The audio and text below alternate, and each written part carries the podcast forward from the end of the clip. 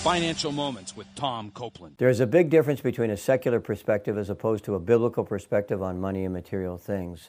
For example, most people believe that they own their material resources and therefore they can spend their money as they wish, often on selfish desires.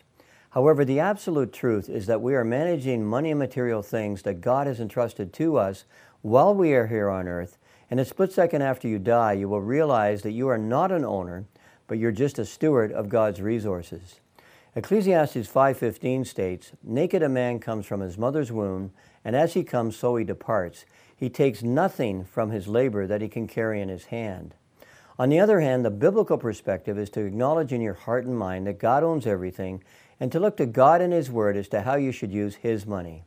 Haggai 2:8 says, "The silver is mine and the gold is mine, declares the Lord Almighty."